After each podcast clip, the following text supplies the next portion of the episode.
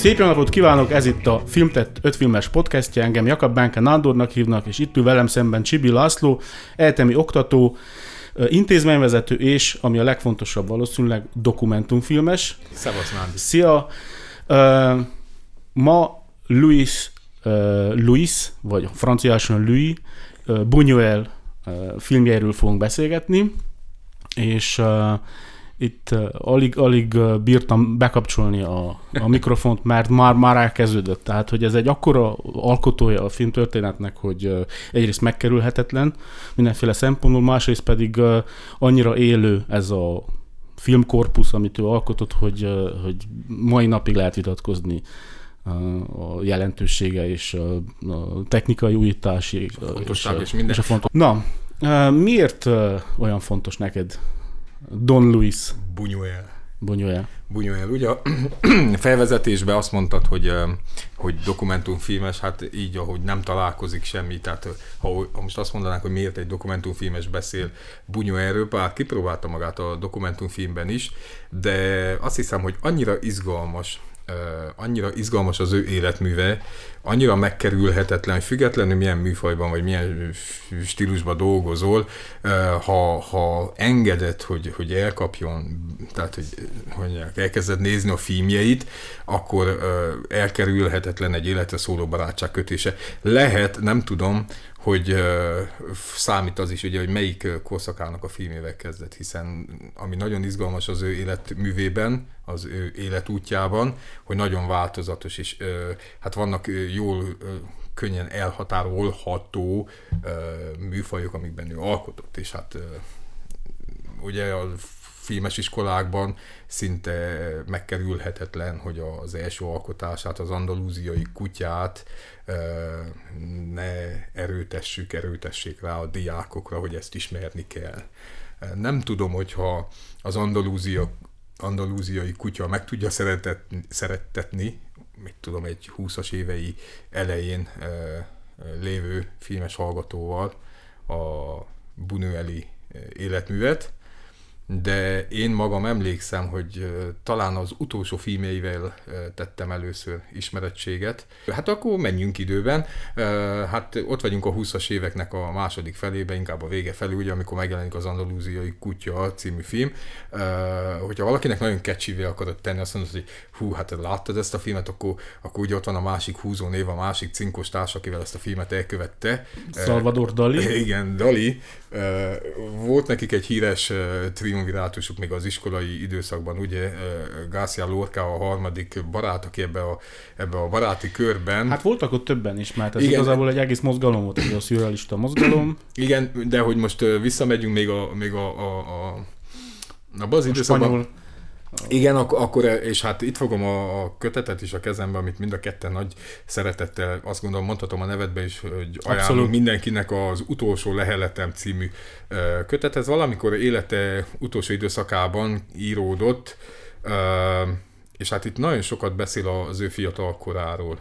És az, hogy ők hárman ott barátok, Dali, Lorca és Buñuel, hát bele van kódolva, vagy három ilyen nagy tehetség, ha összeül. Ugye nagyon sok huncutságot elkövettek ők már, és a kedvencem az talán, bár nem tartozik a filmhez, ugye amikor Prádóba ők önkéntesen a, vezetik, gájdolják a, a felkészületlen turistákat, és nagyon jó szórakoznak azon, hogy az amerikai turistákat hogy lehet megvezetni, amikor egyik teremből a másikba átsétálva, nem tudom, hogy tablókra előadják, hogy ez azért értékes, mert nagyon sok ember látható egy, egy képen, és akkor ezt jegyzetelik még az amerikai turisták a noteszukba.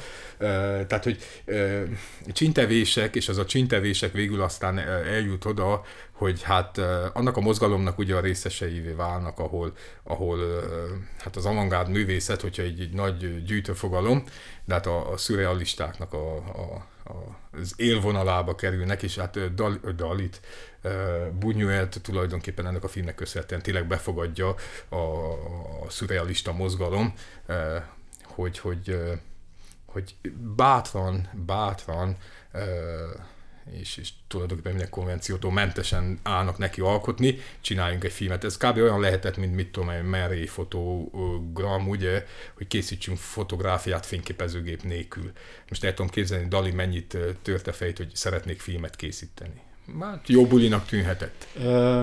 A, volt egy kérdésed az előbb, amire végül nem kapta a választ, hogy nem tudod, hogy egy mai 20 évesnek ez milyen, mennyire jó bevezetés lehet a, a bunyueli életműbe. Én azt mondanám, hogy nagyon is jó bevezetés lehet, igazi mélyvíz. Ugye a film egyik ikonikus képe az a kettőbe vágott szemgolyó, és, Amire mindenki ért akarja a szemét, mert nem akarja látni.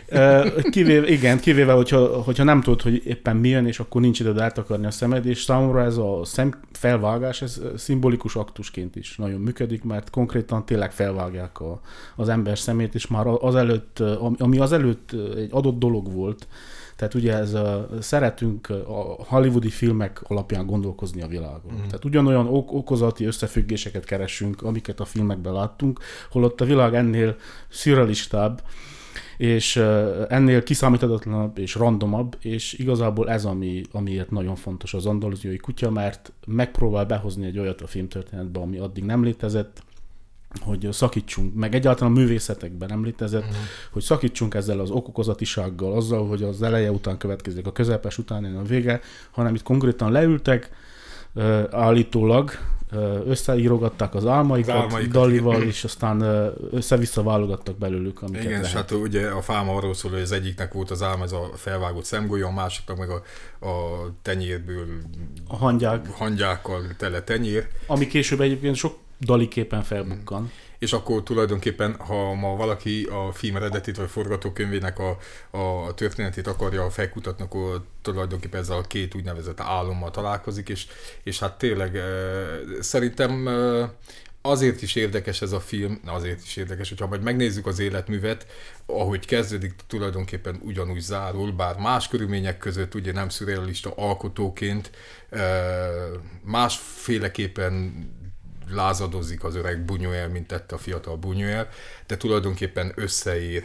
összeír, mert hát az utolsó filmjei azok is sokszor úgy tűnik az első nézet, hogy nélkülöznek minden logikát, és pont ez a klasszikus történetmesélésen edződött szemek, vagy tudatoknak elég nehéz követni.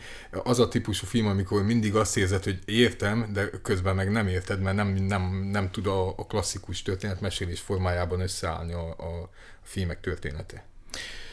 Igen, és ne felejtsük el, hogy a szürrealizmus az nem csak egy, hogy mondjam, nem csak arról szólt, hogy akkor álmodunk, és logikátlan történeteket írunk le, és így csinálunk filmet, hanem ez egy társadalmi, tehát ez egy társadalmi mozgalom is volt, és nem csak a művészeteket akarták megreformálni, mondtad itt az előbb, hogy csínytevők voltak, hát hmm. maga a szürrealizmus egyfajta csínytevés, hmm. a társadalom mindenféle megkövesedett intézménye ellen, ilyenek ugye a politika, de főleg a klérus és hmm. a katonaság, meg ezek a különböző hierarchikus szinten működő egyenruhás intézményei a társadalomnak, és a szörülizmus ezekkel mind szakítani akart, és ez a szép, hogy ezt Bunyuel igazából élete végéig megtartja ezt a hozzáállást, hogy a, a, a klérust és az egyebeket azt, azt folyamatosan szivatja. A, mondtad, hogy ugye pont ez a gyönyörű kötet, amit tényleg legalább háromszor olvastam, és biztos, hogy még fogok. Tényleg az egyik kedvenc könyvem ez a, az utolsó lehelet amit egyébként karrierrel együtt írt magát a könyvet is, mint az utolsó filmjeinek a forgatókönyvét. Forgatókönyvíróval, igen. Szóval ebben benne van az, hogy hát ott, ahol ő nőtt fel és született, ez a kis zaragozai település, ott a középkor az első világháború végéig tartott. Uh-huh. És ez annyira jó körülírja azt, hogy ő pontosan honnan indul. Ugye, pontosan milyen az, az a mély katolicizmus, amiből indul, és a burzsázia, amiből indul. Uh-huh. Tehát, hogy, hogy ezeket a témákat élete végéig megtartja. Közben azon gondolkodom egyfolytában, hogyha mi most egy Buñuel filmnek lennénk a szereplői, és ez egy jelenet volna a filmbe, hogy félek egy kicsit, hogy most mi történne velünk, mert hogy jó vége nem lehet. Szerintem az történne, hogy a néző nem hallaná, mert egy, egy repülőgép hangját vágnak. ez, még a jobbik, ez még a jobbik variáns. Bár Spanyolországban született és ott nőtt fel. Később hát mind, ahogy a szokás volt és szokás, Franciaországban próbálkozott szárnyakat bontani, és, hát természetesen az avantgárd mozgalommal is. És hát van egy pályájának egy nagyobb szakasza, amikor viszont ö, ö, Mexikóban készít filmeket, Izgalmas a, az életútja ebből a szempontból, és a kötetben ír is arról, hogy tulajdonképpen most nem tegnap olvastam a kötetet, és nem akarok marhaságot mondani, de te kijavítasz, hogy a, a, az amerikai filmek fordítása spanyol nyelvre az már akkor benne volt a, a piac lehetősége, és akkor úgy keveredik oda tulajdonképpen Amerikába, hogy Még Amerika, amerikai Amerika, pénzből is csinál két filmet. És akkor utána kerül majd át Mexikóba, ahol a spanyol nyelv az adott, és hát a 60-as években, amikor meg elkezd Európába újra filmeket alkotni, akkor hát nem mondhatjuk, hogy botrányoktól mentes a, a, a a, a nem pálya. teljesen botránytól, botránytól mentes. nem teljesen botrányoktól mentes, és, és hát az egyik, amit ő szívesen kipécéz, és azt hiszem ez szinte végig kíséri megint csak a munkásságát, vagy hogy nem is kipécéz, de hogy komoly kérdéseket vet fel a vallással kapcsolatban és ez egy csúszós jég, azt hiszem nekem is, lehet, hogy neked is, mert, mert vallásban nem szeretek nagyon elmélyülni vallásbeli kérdésekben, de hát a Bunuet néz valaki, a Bunuet néz valaki, akkor, akkor nem, nem megkerülhetet, meg, megkerülhetetlen. Igen. Nem tudom, emlékszel van egy mexikai filmje egyébként, a Nazarin, az egyetlen filmje, ami rajta van az ilyen Vatikán által előírt filmek között. Szerintem Szerintem a, Nazarin és a többi filmje együtt mutatja meg, hogy neki pontosan milyen uh, is ez az ambivalens viszonyulása az mhm. egyházat. Tehát ő igazából nem a nem a hit ellen beszél, hanem, a, a, a, hanem azokat a meggyepesedett, szinte erőszakszervezetre hasonlító egyházi struktúrákat támadja folyamatosan, és igazából ez a baja az egyházzal, hogy az egy politikai erő amint az így is volt. És ez végig kíséri a gyerekkorát is, mert hát a, Igen. azokból, a, tehát abban azokban a pár fejezetben, ami a gyermekkoráról szól, lesz tulajdonképpen ezt látjuk, hogy hát tudjuk, hogy a spanyol amúgy is egy mélyen katolikus nemzet. Hát amikor Párizsba megy, az egyik, az egyik dolog, amit, ami meglepődik, hogy lát embereket csókolózni az utcán. Ő ilyet Spanyolországban nem látott, ez úgy megrökönyödik, hogy tessék hogy egy ennyire mély katolikus mm. helyről, helyről jött. És hát akkor nyilván bele van kódolva na, azok a viselkedési formák, azok a, azok a minden, amit ő hoz otthonról, azt a csomagot, hát azt bontogatja, aztán később kisokáig és elemezgeti, és hát filmjeinek ugye tulajdonképpen az egyik az a vallás, vagy a valláshoz való viszonya, vagy a, a, a dogmáknak a valami fajta felülvizsgálata, vagy, vagy és a másik, meg ugye az továbbra is végig ott van az jelen, az az álom, az álomvilág, ami, hát azt szoktuk mondani, ugye, hogyha alkotók vagyunk, merjünk álmodni, na hát ő megtette, ő mert álmodni, aztán... Igen, de az a helyzet, na pont ez, hogy mi, milyenek a, a, a hollywoodi vagy amerikai stílusú történetmeséléshez szokott szem, szemnek az álom. Ezekben az álomjelentekben, amiket mondjuk egy amerikai filmben látunk, az, a, az az érdekes, hogy a karakterek mintha tudnak, hogy egy állam részei, mintha nagyon hipertudatosak. És pont ez a szép a Bunyai filmekben, hogy, hogy uh, itt teljesen uh, úgy viselkednek, mintha nem lenne állam. Tehát ettől lesz igazán hideglelős uh, az egész Bunyai életmű, hogy uh, nem is tudjuk mindig megkülönböztetni, hogy akkor melyik az állam és melyik a valóság. Mm. És uh, a kettő között nincs igazából stilisztikai jelzés. Hmm. Ja, és a már vallás, ugye hát nagyon beleig a, a nézőnek azt hiszem a retinájába, hogyha látja az ominózus jelenetet, a, a, a kódusokat, ugye mikor befogadja a a jószívű eh, lány, hölgy, nem tudom minek mondjam.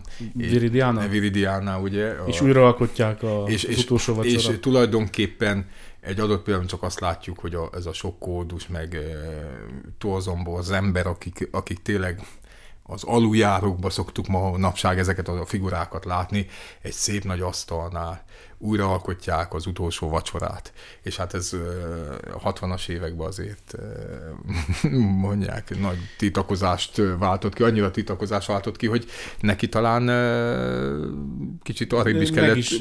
pakolni Kovártéját, hogy mondanánk. Igen, de ő igazából nem tért haza Spanyolországba ö, utána, tehát ő nem lett már megint spanyol mm. állampolgár, hanem ő megmaradt Mexikó mm. állampolgár, csak hazajárt a 60-as évek végétől kezdve forgatgatni mm Párizsba, vagy Spanyolországba. Egyébként Viridiana ilyen szempontból Nazarinnak a, mm. a kicsit az ikertestvére, tehát olyan jellegű keresztények, ilyen, ilyen kicsit ilyen őskeresztények, ilyen kicsit ilyen mm. romlatlanok, mm. és konfliktusba kerülnek a, mm.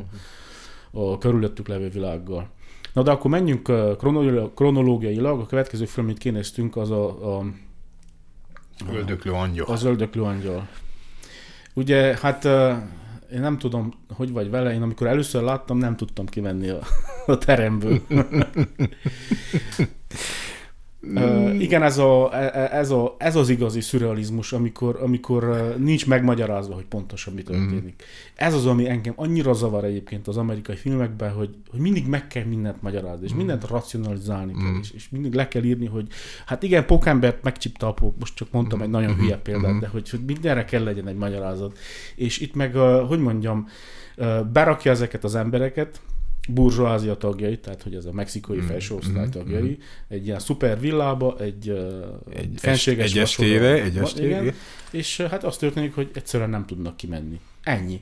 Hát annyira, annyira egyszerű, ha bele ez a cselekményirító. Igen, valahogy, valahogy, valahogy vagy az szokásuk, vagy az a világ, vagy a nem tudjuk mi, de valami fogva, fogjul ejti őket, és tulajdonképpen a film másfél órájában ők folyamatosan arra törekednek, hogy elhagyják azt, a, azt az estéinek, azt a, azt a szobáját, azt, ahol összegyűlnek talán egy zongora előadást zongora meghallgatni, is, hogy valamelyiknek ott a, valamelyik előad egy darabot, és egyszerűen képtelenek elhagyni a, a termet. Ennek ellenére a, a szolgáló, a szolgáló sereg... Ők, ők ma idejébe elmennek. Ők idejébe elmennek, és ott marad ez a sok magatehetetlen burzsóá, aki, aki egyszerűen nem tud elmenni a teremből, és, és hát egy mondatban ennyi a film, hogyha Igen, úgy veszed.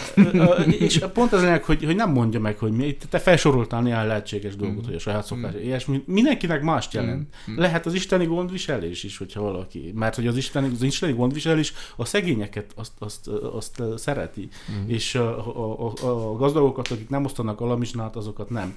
Szóval még, még ezt is be lehet vinni, és egyébként meg is jelenik ez a motivum a legvégén, amikor a templomból nem tudnak kimenni egy ilyen, erre rímelve az emberek. No de igazából ez szürrealista keretnek remek, de ami igazán jó a filmben az, hogy ugye e, e, több napig be vannak zárva ezek az emberek, és hogy hogyan vetküzik le szép lassan. Emberi mi volt. Uh, igen, először az úri mi voltukat, hogy mondjam, mint, mint a mhm. ruhákat. Tehát uh-huh. először a smokingot vetik le, aztán végül az alsónadrágot is Az izominget és az alsónadrágot. Igen. Uh-huh.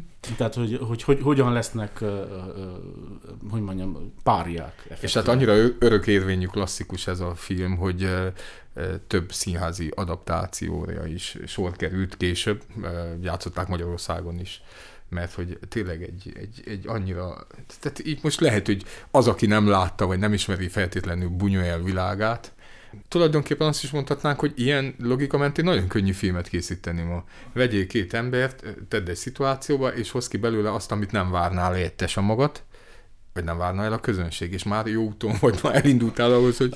Nem biztos, hogy ilyen egyszerű, mert ha ilyen egyszerű lenne, akkor nagyon sokan megpróbálták volt utánozni, de szerintem e- egyrészt utánozhatatlan az figura. Biztos, az biztos.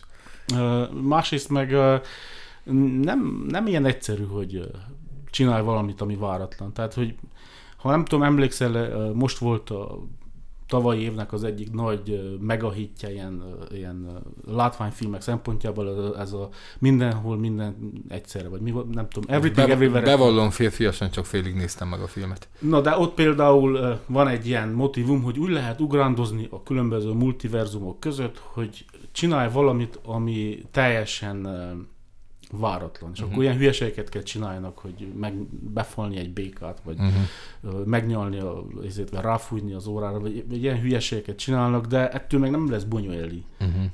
ez az egész, hanem uh, igazából nagyon, meg, nagyon nehéz megragadni, és lehet, hogy valahol uh, ott tudnánk megtámadni az egészet, hogy, uh, hogy létezik-e Buñuel stílus. Uh-huh. Mert ez egyik nagyon izgalmas, hogy látszólag nem létezik, mert látszólag stílustalan. Tehát, hogy nincsenek ilyen nagy technikai ízék, nincsenek nem tudom, milyen kedvenc lencséi, vagy, vagy, vagy szemszögei, vagy nem tudom, hanem minden ilyen nagyon-nagyon egyszerűen van megcsinálva. Ez a, ez Tehát nem egy Kubrick filmet nézel, Pontosan. hogy, hogy kifinom, nem tudom, a leg, legutolsó és a legfinomabb, nem tudom, objektívek és lencsék alkalmazás egyik másik esetben, hogy csak természetes fénye legyen. Itt tényleg szerintem nem, ezen is, nem is ezen van a hangsúly. Abszolút nem bár, ezen van a hangsúly. Bár képileg sincsen azokkal a filmekkel. Ja, nem azt mondtam, hogy nincs baj, csak hogy mondjam, nem, nem, nem, akar, nem akar feltűnni Igen. a képi stílussal. És egy nagyon árulkodó anekdota beszél erről, hogy amikor filmezték az egyik filmet Mexikóba, akkor az operatőr be akarta rakni a háttérbe, úgy akarta keretezni a képet, hogy a háttérbe kerüljen be valamelyik ilyen Szenthegy, uh-huh. vagy vulkán, vagy nem tudom én, és bunyán megfordította a kamerát, és valami direkt valami banálist akar. Tehát, hogy, uh-huh, hogy van, keresi ezt a banalitást valahol uh-huh. képileg is, de egyébként a, a, hétköznapi szituációkban is, és hogy akkor ezt a banalitást hogy lehet uh-huh. egy nagyon pici valamivel kifordítani magából. És hogyha uh, még itt megragadtunk, vagy megrekedtünk a 60-as évekbe, ugye a 60-as években van egy másik nagy modern filmes filmrendező, Berman, aki szintén nagyon sokat foglalkozik a vallás kérdésével. És hogy a vallással hogyan lehet két aztán teljesen különböző módon dolgozni, ugyanakkor Bermannál megvan az a, az a finom képi világ is, hát ott van neki a, a, az állandó operatőre mm, Sven Nykvist, igen. Nykvist állítólag svédül, nem tudom. És, és, és és akkor pont úgy, mint mit tudom, tudjuk ma is, hogy Spielberg uh, folyamatosan uh, János Kaminski. Kaminski, nem akartam, a, majdnem a lengyel elnök nevét mondtam Kaczynskit. Uh, tehát, hogy uh, vele dolgozik, és akkor ott is megvan az a tetten érhető az a, az a vérprofi kép, tehát, hogy minden, akármilyen stílusban, vagy, vagy akármilyen fajta történetet dolgoznak fel, ugye, akár egy holokausztot, akár egy teljesen más típusút, megvan az a kép. És akkor ez, amit te mondasz, Bunuel nem feltétlenül, tehát, hogy nem erről szól. Azt akartam mondani, hogy Bermant ugye, hogy felhoztam, hogy ő hogyan közelít a vallás kérdéséhez, ugye egy papnak a fia is, és akkor tényleg ott az ember el tud mélyedni azokba, azokba a gyötrődő kérdésekbe, ami, ami tényleg végig mehetnek egy ilyen, egy ilyen érzékeny emberre, és Bunuel féle megközelítése első látszatra első látszatra úgy tűnik, hogy Berman nagyon komolyan venné, és Bunyel elhülyéskedni, és akkor te most mondod, hogy bár nem úgy van, és tudom, hogy nem úgy van, ezért mondom, de első, első látszatra az, az, az, azt az érzést keltheti talán. Ezt most, most találtam ki nagyon gyorsan, frissen. Szerintem mindkettejük, mindkettejükre simán elmondható, hogy egyfajta immunreakció. Uh-huh. A szervezet és az elme egyfajta immunreakciója arra, amiben felnőttek.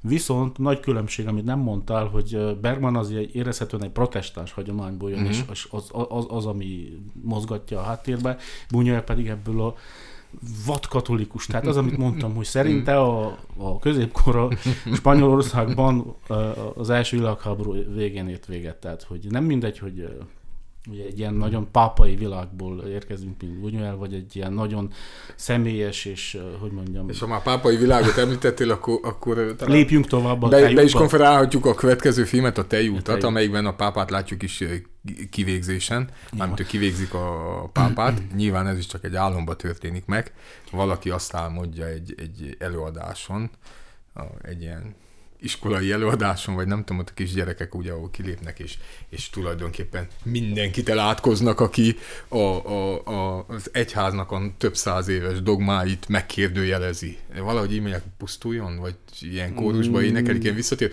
Leírtam valahová, de nem tudom, hogy hova.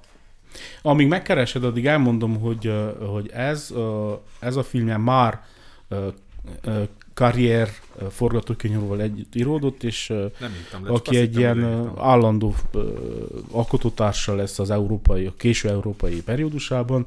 A másik nagyon fontos ilyen alkotótársa a Serge Silberman producer, ők, uh-huh. ők hárman nagyon nagyon uh, tudták ezeket a dolgokat, és a Tejut az mondható az egyik, egy, egy trilógia nyitó darabjának, amit Bunyelva úgy fogalmazott meg, hogy a, az igazság keresésének a trilógiája.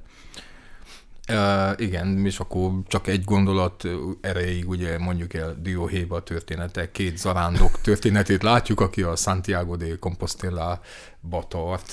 Ami egyébként nagyon divatos, tehát a mai napig nagyon sokan mm. mennek, ez az El Camino. Igen, az El Camino, hívják, És igen. nagyon sokan szeretnek, és ilyen spirituális utazást próbálnak a, a, az emberek, ami egyébként nagyon szép dolog. Az. É, csak hogy a, a Buñuel zarándokjaival teljesen másféle dolgok történnek. És nagyon közben. érdekes a filmnek, van két jelenete, ami szerintem nagyon emlékezetes tud lenni. Mind a kettő tulajdonképpen vendéglátó egység, az egyik egy fogadóba, a másik egy étterembe történik. A fogadóba ott látunk egy, egy papot, mondjuk papnak, és egy rendőrtisztet is.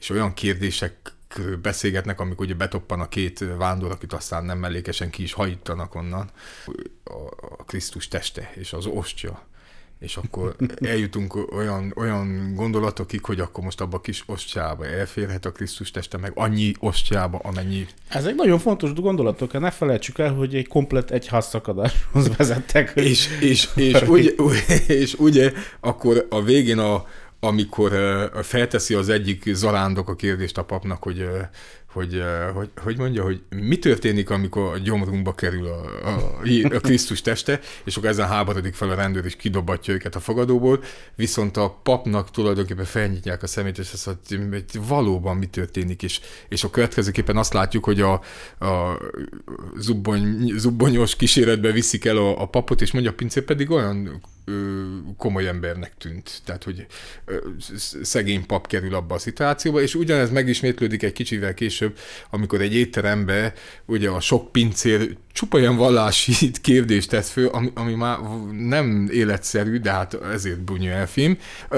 Egyik pincér a másik után teszi fel a kérdéseket, és csak ilyen vallási tematikákban vitatkoznak, is, és olyan érdekes gondolatokat ad a szájukba Buñuel, meg a forgatókönyvírója, Carrier, hogy ezt, ezt most itt nem lehet felmondani egy, egy, egy podcastbe, úgyis meg fogják nézni Nem, a, de a egyet hallgatói. azért elmondanék, egy, egy, az egyik kedvenc mondatomat, hogy ha lenne Isten, nagyon utálnám, mondja. Aztán talán a Michel Piccoli által játszott figura, mert hogy mm. egyébként ebben nagyon sok korabeli francia színész mm-hmm. felbukkan, tehát, hogy tényleg az akkori francia színész világ krémje felbukkan ezekben a filmjeiben. És innen átugranék egy másik bonyolult idézethez, ami ebbe a könyvben van. Az, hál' Istennek ateista vagyok. Igen. szóval, igen. Hát ez előszeretettel hangoztatta. Annyit még hozzátennék egyébként, hogy nem, nem, nem csak egy ilyen gyerekes csíny ez a film, ez a tejút, hanem egy nagyon-nagyon jól dokumentált egyház történet. Igen, igen. Tehát igen. olyan történeteket szed elő a a, hogy mondjam, a kereszténység történelméből, amik, tehát kell ismerni a történetet. Nem az, hogy valaki jön kívülről és elkezdi szivatni az egyházat, hanem, hanem egy komoly stúdium előzi meg Pontosan, ezt tehát hogy nem, nem a levegőbe beszélnek, ugyanakkor meg nem is tudom, se nem sketchfilm, se nem komplet klasszikus értelemben nagyjátékfilm valahol a kettő között van. És kicsit egyik se, és kicsit mindkettő, tehát ez is látja, hogy, hogy képileg nehéz megragadni, amit mondtuk az előbb, hogy van-e bunyóes stílus, vagy nincs, de ahogy egymás mellé rakja ezeket a darabkákat, picivel több, mint sketchfilm. Inkább ilyen, ilyen puzzle filmnek mondanám, ez a, talán egy tudnám a legjobban megragadni. És hogyha már puzzle filmnek film. definiálod, tehát ugye ez nyitja meg aztán a, a valódi puzzle filmek előtt a sort ahogy mondod, a trilógia felvezető része. Igen.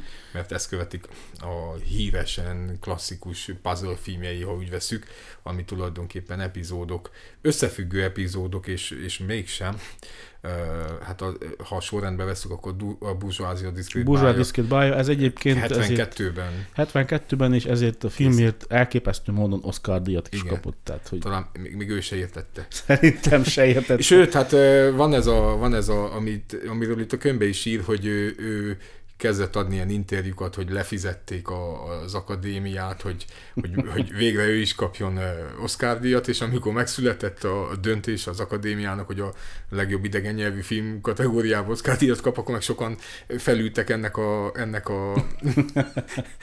Szerette szívatni azért a népet ilyen Szerette. szempontból, ahogy megteszik sokan még ma is, mint Tarantino vagy von Trier, hogy szeretnek olyanokat nyilatkozni, hogy egyeseknek Azért Tarantino már nem mer olyan, nagyon olyan dolgokat nyilatkozni. Aki most ilyeneket mer, az valóban talán Lars von Trier, aki el, el tudja játszani ezt a polgárpukkasztót, amire egyébként nagyon nagy szüksége van a filmművészetnek. Nagyon kevesen merik ezt a szerepet magukra venni. Buñuelnek még, még azért voltak ilyen happy például nagyon utálta a pszichoanalízist. Tehát hogy képes lett volna botta kikergetni azokat, akik az ő filmjeit pszichoanalízissel merik értelmezni, vagy pláne ilyen akadémiai bullshit írják körül. Egyébként azt hiszem így kezdődik a könyv is, hogy, hogy, hogy uh, megkeresi valami fiatal akadémikus, hogy nem tudom, milyen szemiotikai, izé, meg nem tudom, és eridj innen.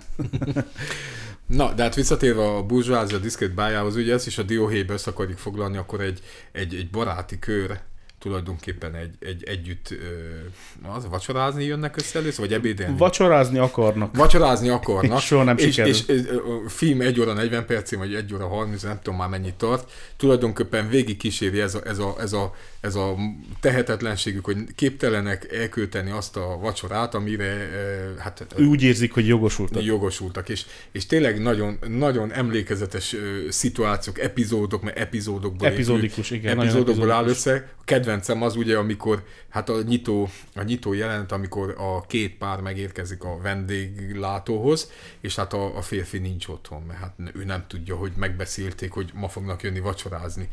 És a feleség így csodálkozik, hát hogyha tudná, hogy jöztök, akkor biztos itt lett volna. Na semmi baj, akkor elmegyünk, tudunk egy jó ö, éttermet, és elmennek, ahol ugye látszik a néző is, a gyanútlan néző is látja, hogy valami nem, nincs rendben. Aztán kiderül, hogy a, miközben felveszik a rendelést tőlük, túlsó terembe a, a ravatalozva van a, a vendéglő tulajdonosa, és azért van olyan, olyan csend, és olyan mindenki visszafogott egy kicsit, és akkor tulajdonképpen elindul az a lavina, hogy ők az egész filmen keresztül keresik ezt a, a ezt a, a lehetőséget, hogy, hogy ebédeljenek egyet, vacsorázzanak egyet, és hát komikus is, meg kevésbé komikus szituációk.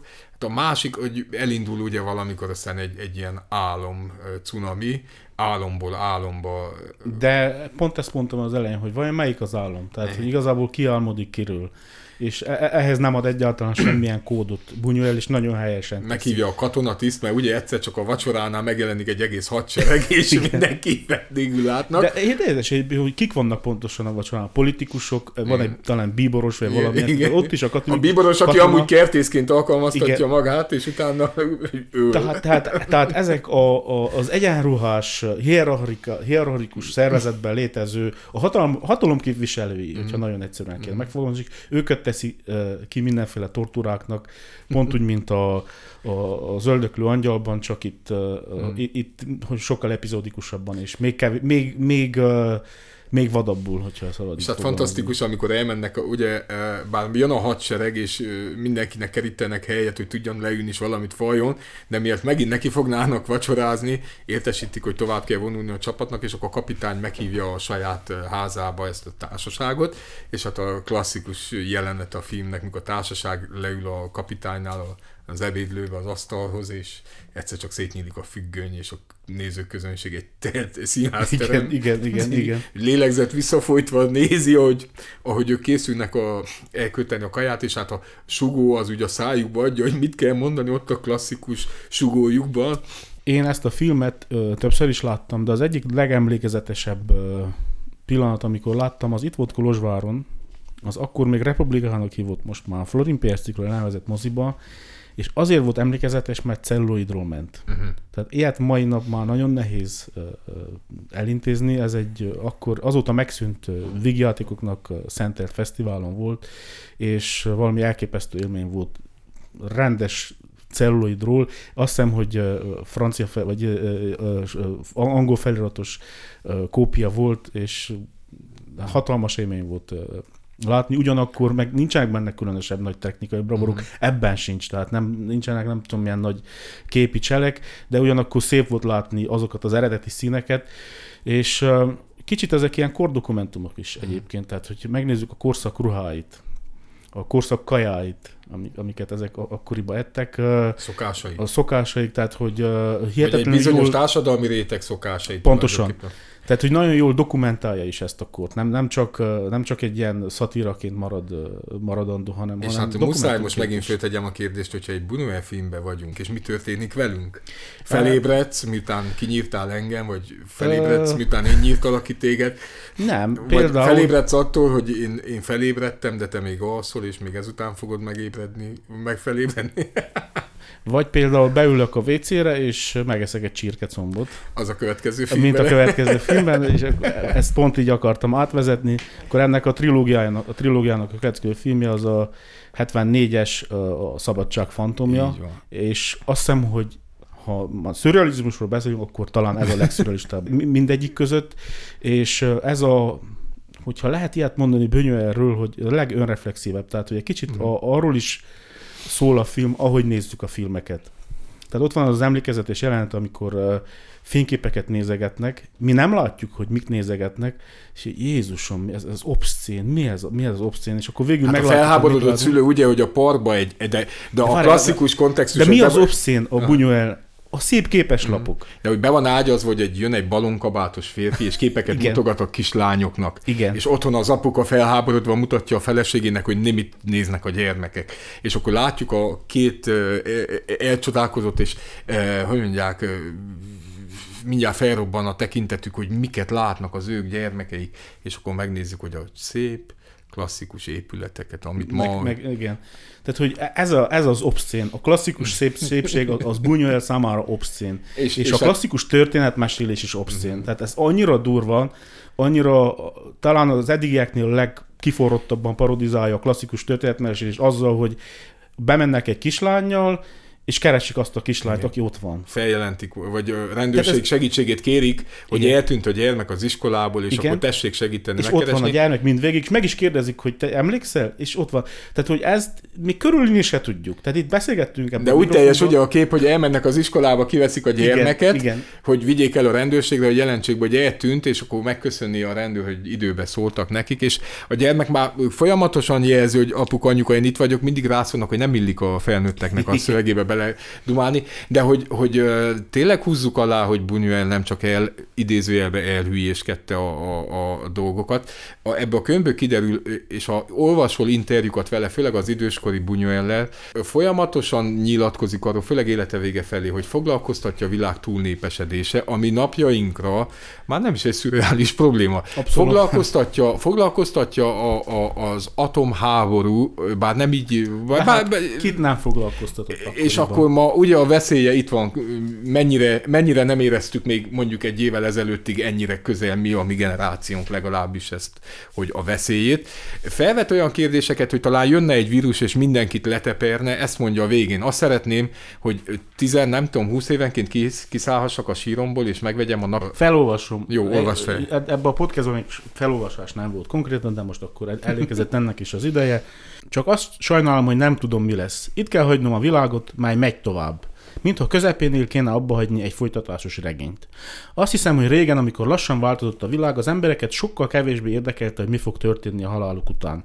Bevallom, bár gyűlölöm az információt, kulcs, kulcsmondat, szeretnék tíz évenként felkelni a sírból, elmenni a legközelebbi újságos bódióhoz és megvenni a lapokat. Csak ennyit kérnék. Sápadtan az újságokkal a hónom alatt végig suhannék a falak mellett vissza a temetőbe, aztán elolvasnám, hogy milyen katasztrofális a, világ, a helyzet a világban, és elégedetten hunynám le újra a szemem a sír menedékében. Ugye, amikor mi a világ túlnépesedéséről beszéltünk, ebbe a filmben van az az ominózus jelenet, amelyre tettél is utalást, hogy megint egy ilyen, hát a, a rendőrségen ugye órát tart a pszichiáter, pszichológus, nem is tudom mi a foglalkozása, Igen. és elmeséli megint, hogy a feleségével volt egy vendégségben egyszer, és akkor látjuk a jelenetet, hogy egy ebédre hivatalosak, és az asztal körül WC csészék vannak, és akkor mindenki szépen letolja a naciát, és leülnek, és elmékednek arról, hogy egy nap alatt mennyi széklet, meg mennyi vizelet, és az hova tud, el, hova, hova tud elfolyni a világban, a földünkön, és akkor tehát a túlnépesedés kérdését ennél jobban nem lehet szerintem megfogalmazni már, mint egy szürrealista kontextusban, és utána meg látjuk, hogy titokba kimennek, amit ma úgy hívunk, hogy mellékhelyeség, hát ők elbújnak, és ott falatoznak, Igen. mert, mert azt, azt, azt nem illik a társaságba, az csak úgy a mellékhelyiségbe végzik, és akkor visszajönnek a WC csészekre az megterített asztal mellett, és végzik tovább a dolgukat. Van egy nagy hiányérzetem egyébként. Vég, az ötödik film végére értünk, de nem érintettük Bunyuel talán katolicizmus szivatás utáni második legfontosabb témáját, és ez a, a női csábítás, és ez, a, mhm, ez a vágy, és a féltékenység, és ez a megszállottság, és a szerelem megszállottsága, tehát az a, amit az amerikaiak romantikus szemüvegbe szoktak ábrázolni, az Buñuelnél konkrétan egy végzetes a Tristánától elkezdve, de hát az utolsó film a, a, a, vágy, vágy titokzatos tárgya. tárgya Tehát a vágy titokzatos tárgya igazából ez nagyon jó élet, életmű befejező, ez a 77-es utolsó filmje, uh-huh. szintén karrier és Sir Silberman. Fájdalmas film. Szerintem minden férfinak fájdalmas lehet, és nagyon sokszor nyilatkozta azt, hogy alig várta, hogy annyira öreg legyen, hogy elmúljon benne ez a az érzi. Ez a nemi vagy, hogy nem. végre nyugodtan tudjon filmet csinálni, és akkor végre megcsinálta a tökéletes szintézisét ennek a hihetetlenül kínzó érzésnek, ami, hát hogy mondjam, a férfi teljesen aláveti magát a, a nőnek, megalázza magát előtte, teljesen megsemmisül, és ami zseniális rendezői húzás, hogy két színésznővel Igen, tehát ne, nem lenne Buñuel film, hogyha a főszereplő nő tulajdonképpen két nő, és egyáltalán nem is hasonlítanak egymás, egy szőke nő. Nem hasonlítanak egymásra, de mindketten egy... gyönyörűek, azt azért tegyük hozzá, és nagyon fontos, hogy az egyik spanyol színésznő, és a másik francia. Tehát mm. ez is még, ebbe is belefoglalja az ő kettősségét, hogy mm. francia kultúra és a spanyol nyelvű Eredet. kultúra része is. Ez annyira szép. És uh, most nem beszéltünk a mexikói közép periódusáról, ahol ilyen műfai filmeket csinált, most nem akarok különösen felsorolni egyet se, uh, hát hogy mondjam, eléggé, eléggé műfai jellegű filmeket csinál, de mindegyikben van valami nagyon fura. Mm. Uh, egy-egy motivum van, ami, ami nagyon bonyoleli. És ezek a filmek is izgalmasak és gazdagok. És szóval... hát készített dokumentumfilmet, amit szintén nagy előszeretettel a föld kenyér nélkül szeretnek a különböző oktatási intézetek példaként hozni, és hát azért ugye ott vitatott, hogy akkor most hogy és mint is volt az a, az a föld kenyér nélkül, és mennyire, mennyire avatkozott ő bele abba a valóságba, amit ő ott filmre vitt. Biztos, biztos, hogy ismeri mindenki, aki egy kicsit is foglalkozott a Bunyueli életműve, hogy megy a vita azon, hogy ott akkor puskacső belóg egyszer a képernyő szélén, és, és mit tudom, kecskét vagy mit lelőttek, és ott összeesik, és a nagy szegénységre úgy rá van játszódva. Talán ott említ is a könyvben, hogy ma már az egy nagyon jó virágzó település, ahol jó életük van, és abszolút semmi köze ahhoz a, ahhoz a településhez, amit a filmen látunk. De akkoriban tényleg mély szegénységbe éltek mm-hmm. az emberek, amit el, el se tudnánk képzelni Spanyolország, ami ugye mm. nagyon fontos és gazdag európai ország, hogy itt mekkora szegénység lehetett. Te mit, mit tanultál Bunyueltől. Nem feltétlenül filmkészítőként mondanám, hanem emberként. Nem tudom, én, én, én a merészséget, merészséget azt, hogy, hogy, hogy tényleg ezeket a konvenciókat gyereki, vagy mondják, játszik könnyedséggel félrelő ki ő szabja meg a játékszabályokat. Tehát nincs játékszabály, és ez igaz szinte minden alkotására. Ha mondtad ezeket a mexikói szakaszát, lehet, hogy ott a leg, leg konvencionálisabb, legmérsékeltebb Don Buñuel, de ami előtte van, és főleg ami utána van, az, az, az tényleg az, és tulajdonképpen szerintem minden, minden alkotó embernek ez volna a vágya valahol, hogy, hogy hát én írjam a szabályokat úgy, ahogy nekem tetszik. Uh, ahogy sokszor elhangzott uh, részedről, hogy, hogy bár első látszatra úgy tűnik, hogy itt összefüggéstelen mindennek, mindennek van egy nagyon jó struktúrája, csak uh, nem mindegy, hogy melyik, melyik vonatra, vagy melyik fülkébe ülünk föl, hogy most megint visszatérünk a, az utolsó filmjéhez, ugye, ami tulajdonképpen a vonaton meséli el a, a sokszor megalázott pasas a szerelmi afférját, vagy kalandját.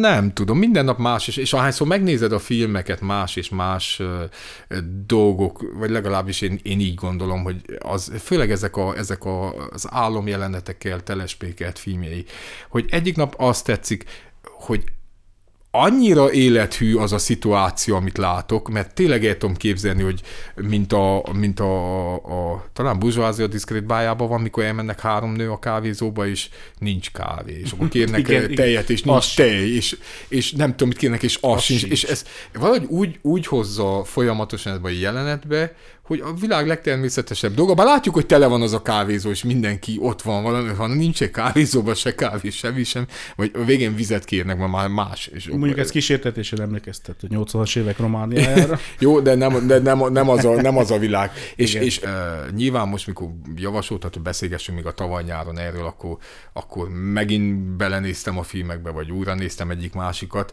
és, és mindig valami más gondolatot ébrez benne. Ezelőtt tíz évvel azt hittem, hogy én nagyon, hát itt mindent megértettem ebbe a Buñueli, Buñueli világba, aztán, aztán folyamatosan új és új szempontok, meg, meg tudom, kérdések, és ad kérdéseket is nyilván sokat. Abszolút. És nem kell feltétlenül mi most itt a vallás felül, vagy ellen, pro és kontra érveljünk, annélkül is az életet, hát egy olyan szép tükröt tart nekünk, bár nagyon sokszor ugye a felső osztályt, a burzsóá osztályt pc ki magának, de hát mindannyian benne vagyunk.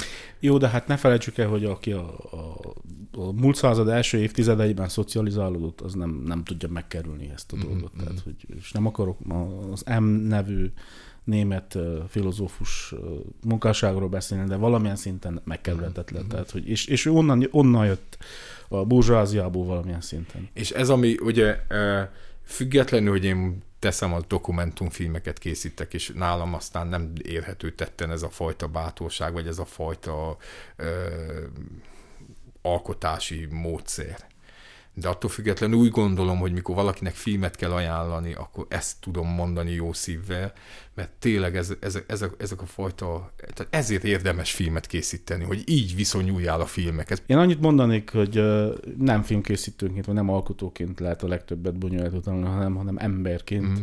hogy egyszerűen nem, nem szabad és nem, le, nem is lehet mindent komolyan venni sőt, az abszurdot, ami az életben van, azt, azt nem kikerülni kell, hanem, hanem élvezni kell. Pont ilyen az életünk is, amúgy mindegy Buñuel film. Abszolút. Tehát, hogy, hogy a, a váratlan esetek és a logikátlan, vagy a sokszor a tényleg a nem, nem is képzelhetem el, hogy megtörténhet valami, és megtörténik.